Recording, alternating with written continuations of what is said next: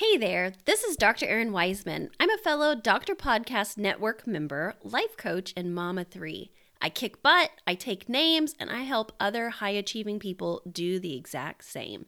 And today I want to invite you over to my podcast, Dr. Me First. It's well over 300 episodes, and each one is filled with inspiration and advice from amazing guests. So grab your wife, your mom, your sister, your best friend, and come tune in as we explore what it means to be a woman in medicine and a woman in this world.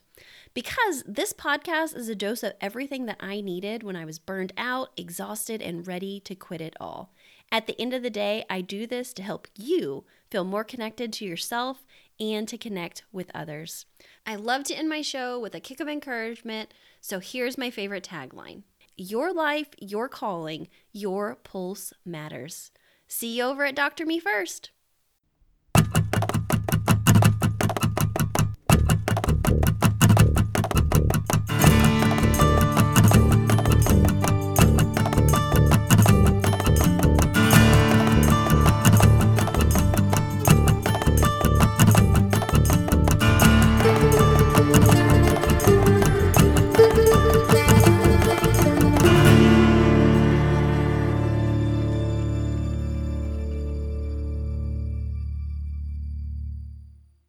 So, do insurance carriers actually make payment on this? I'm curious. Um, we don't have decades of experience with whether the insurance carriers that sell cyber liability coverage actually do anything. I do know that some of the professional liability uh, carriers will give you a little bit, a bundle of cyber li- liability coverage, just like they will give you a little bit of medical license defense, administrative law defense coverage it's helpful. There's no doubt that it does provide some benefit, but it's usually nowhere near enough.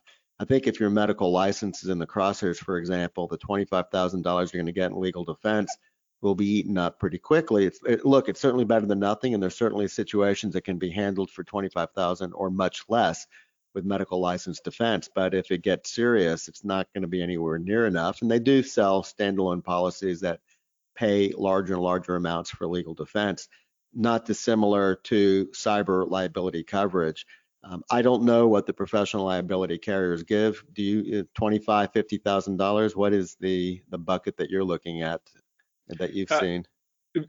It's still a little bit um, across the board different because it, cyber coverage has not been uh, standardized like your auto insurance policy. When you mm-hmm. buy an auto insurance policy, it's pretty much standard. Doesn't depend. It doesn't matter what company you're getting it from. What's covered's covered. What's not's not. And what you're talking about is the the uh, payout or the the limits of the policy, not the overall coverage of it. Cyber's different. It's still uh, in its infancy, I think. And so we see certain policies that will cover lots of different things, and other policies that are more more bare bones but um, but yes, there there are some different options on first party risk, third party risk. It's confusing enough and dynamic enough that I recommend people work with a broker that knows what they're doing when it comes repeat to cyber. That. Repeat cyber that coverage. again. You, you, the words right out of my mouth. Just repeat yeah, that. Th- the truth is, is how would you know? How would you even know what you need? Yeah, you, that's that's the classic problem, right? You don't know what you don't know. Uh, this is very dynamic and it is um, c- confusing. At one point, I did a, a study and found uh, 54 different areas that were a variable on cyber insurance policies. It is complex. This is not something to try on your own. Don't just fire up Google one evening and see if you can uh, figure it out um, in 45 minutes. It, it, it's much more complicated than that get a good insurance broker. I'm not advocating one over another. I'm just saying someone that knows about cyber coverage and spends a lot of time thinking about it will be to your benefit to help you get the right type of policy in place. So it's not just the coverage limits. I mean, I was going to say that anything less than a million dollars of coverage is you're, you're probably whistling in the wind, but that's right. So at least a million dollars worth of coverage, but that's just the beginning of the inquiry. A million dollars to pay for what? You want to make sure that the things that you need are not excluded in the in the coverage that you just purchased. Um, so yes, I would think that yeah, you you work with a broker who understands your practice, and this is typically a broker that would be selling you many things. They're covering you for for global risk in your life and your practice. and they may very well be associated with a much larger entity and each person has domain expertise. One person may have domain expertise in life insurance, another may have domain expertise in uh, errors and omissions, uh, professional liability, another one would be cyber. I think the larger the entity, the better they'll be able to answer your questions. And actually, they'll cover you globally. The last thing you want to do is over be over covered, meaning that you've got all these different policies where you're paying so much and one policy that these multiple policies um, cover more than you need. You know, yep. meaning that uh, policy A may give you coverage for A, B, and C. Uh, policy B, the second policy will give you coverage for B, C, and D. There's overlap there with B and C. You may not need both policies. So having um, a broker who understands what you have in place already, what your risks are, I think is just Im- absolutely imperative. Um, I'm going through this right now with directors and liability or D&O, directors and officers coverage, because I was invited to join um, pub, the board of a publicly traded company. And the first thing I asked was, well, what about D&O? They said, well, here's our policy. And the truth is, I looked at it and I can't make sense out of it. I have no idea on a deep level what the risk is associated with being a, um, a director of a uh, of, of, a company. And um, so what I do, I talk to a broker. I mean, well, I haven't finished having the conversation yet, and I said, assume I know nothing about this. What are the things I need to learn about? And does the existing coverage that's been supplied um, do the job? And I'll I'll come back and and teach everyone when I've learned something. I know I know quite a bit about professional liability. I think I know enough about cyber liability to be dangerous, but I know nothing about um, directors and officers insurance. But I hope to learn more um, in the not too distant future. As long as it's an academic exercise, you're all set. When it becomes live fire that it becomes concerning. So let's go back to this giant lawsuit from Morgan and Morgan. So Morgan and Morgan is one of the largest plaintiff law firms in the uh, country. Um, they have a certain amount of heft behind them. They're suing a fairly sizable orthopedic uh, group, and I think the allegation here is that there was probably a data breach, and the their clients, the institute's patients, are unhappy that their information may be circulating on the uh, the dark web, um, even though it's not clear that it's been plastered for everyone to see all the sensitive protected health information. I think there's an underlying fear that this information could be released and be quite, you know, it's probably very sensitive.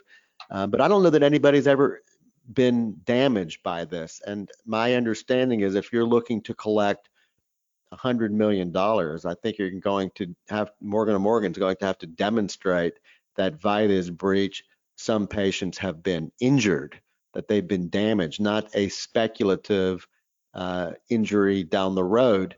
Um, meaning today is their protected health information available for others to see, and have they has their privacy been functionally uh, violated? I think you're absolutely Right. And that's difficult to prove in these situations because there are enough breaches that people's information gets out there. And to know where it came from, where the harm came from, is oftentimes extraordinarily difficult. Not really dissimilar to where people become infected with, uh, um, as we, we spend our time thinking about mm-hmm uh, coronavirus, right? Did you get infected at work or um, from your child that came home from school? I mean, who who knows, right? So that makes it difficult, and that's the burden on Morgan and Morgan or any plaintiff's law firm is to prove not only that the event took place, but that it resulted in specific demonstrable harm, and that's not always easy to do.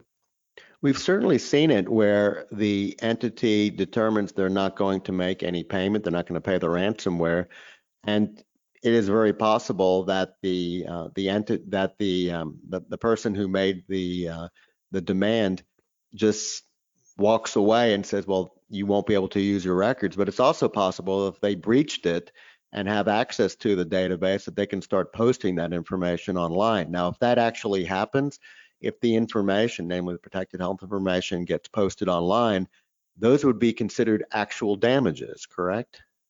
That that's right. We know, and, and there have been those instances where information's been stolen, uh, psychiatric records, and people are threatened. I'm going to post this online unless I'm I receive X number of dollars, and then some of it does get online. Then you can clearly uh, know where it came from, and and there's harm that is uh, obvious. There was a case not too long ago. I believe it was a large plastic surgeon's clinic in London where their records were breached and you know, all types of before and after pictures, who had had surgery, what they look like beforehand, certainly with minimal, if any, clothing. These are part of the medical records. And I think a demand was made, give us the money. And I don't know that they acted quickly enough. I can't remember the exact outcome of this, but my understanding was a lot of these records were released. It was extremely embarrassing to certainly for the patients, but also embarrassing to the clinic because it's hard for um, a medical practice to resuscitate, the conclusion will be, look, um, we entrusted you with very sensitive information. You were not a good custodian of of this, and now the the pictures that I never wanted anyone to see are available on the internet. I mean, this is a horrible situation for a practice to be in. It's very difficult to resuscitate uh, your reputation from that. That's right, and that's why oftentimes with a, one of these type of, of claims that the cyber carriers will bring in a, a PR firm to to help too in messaging and, and how to deal with um, with patients or or customers of someone who's suffered a breach. I think just figuring out how to manage a very difficult situation with experts would be reason enough to have cyber cyber liability coverage. So take home point you cannot prevent and protect against every uh, cyber threat. I think we use the internet, we use computers because they make our lives easier, but there's risk associated with it. Insurance has helped take away some of that risk. And I think if you do nothing else, get a good broker to identify what's the best cyber liability insurance for you that's cost effective and Number two, do a HIPAA risk assessment. Those are the two take-home points. Anything you want to close with, Mike? Oh, I think I think those are the two that need to be uh, hammered home. So you're exactly right. On that sunny note, we bid adieu and we will see you again or we'll talk to you again soon. Thanks for joining us. Bye bye. Before we end, don't forget to hang out with our friend, Dr. Errin Weisman, over at Doctor Me First on your favorite podcast app. Doctor Me First. And with that, we're at the end of our broadcast. Thanks for joining us. In closing, a few messages. If you're an existing member of medical or dental justice and you find yourself on the receiving end of a medical legal threat, please contact us at 1 877 MedJust. That's 1 877 MedJust or 633 5878. Our STAT hotline is a service offered to all current members.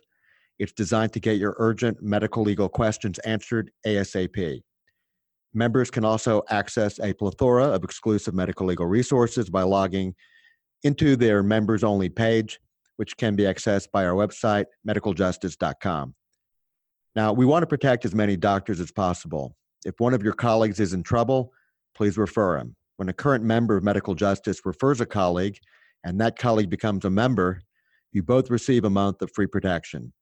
To refer a colleague, write to us at info news, that's I N As in Frank O news at medicaljustice.com. That's info news at medicaljustice.com. Now, if you're not an existing member of medical or dental justice, but want to bulletproof your practice from medical legal threats, our admin, Wendy Cates, is your best resource for information about our protection plans, implementation best practices, and pricing models. Wendy can be reached directly at 336 358 5587. We offer discounts for large groups and protect doctors of all specialties in all states. Now, before we close, one last request. If you enjoyed this episode, please write a review on your preferred podcast provider and share our podcast with your colleagues. Reviews help maintain our podcast visibility, which in turn helps us reach a broader audience. This helps us protect more doctors. Thank you for joining us this week. We hope you'll join us on the next episode of the Medical Liability Minute.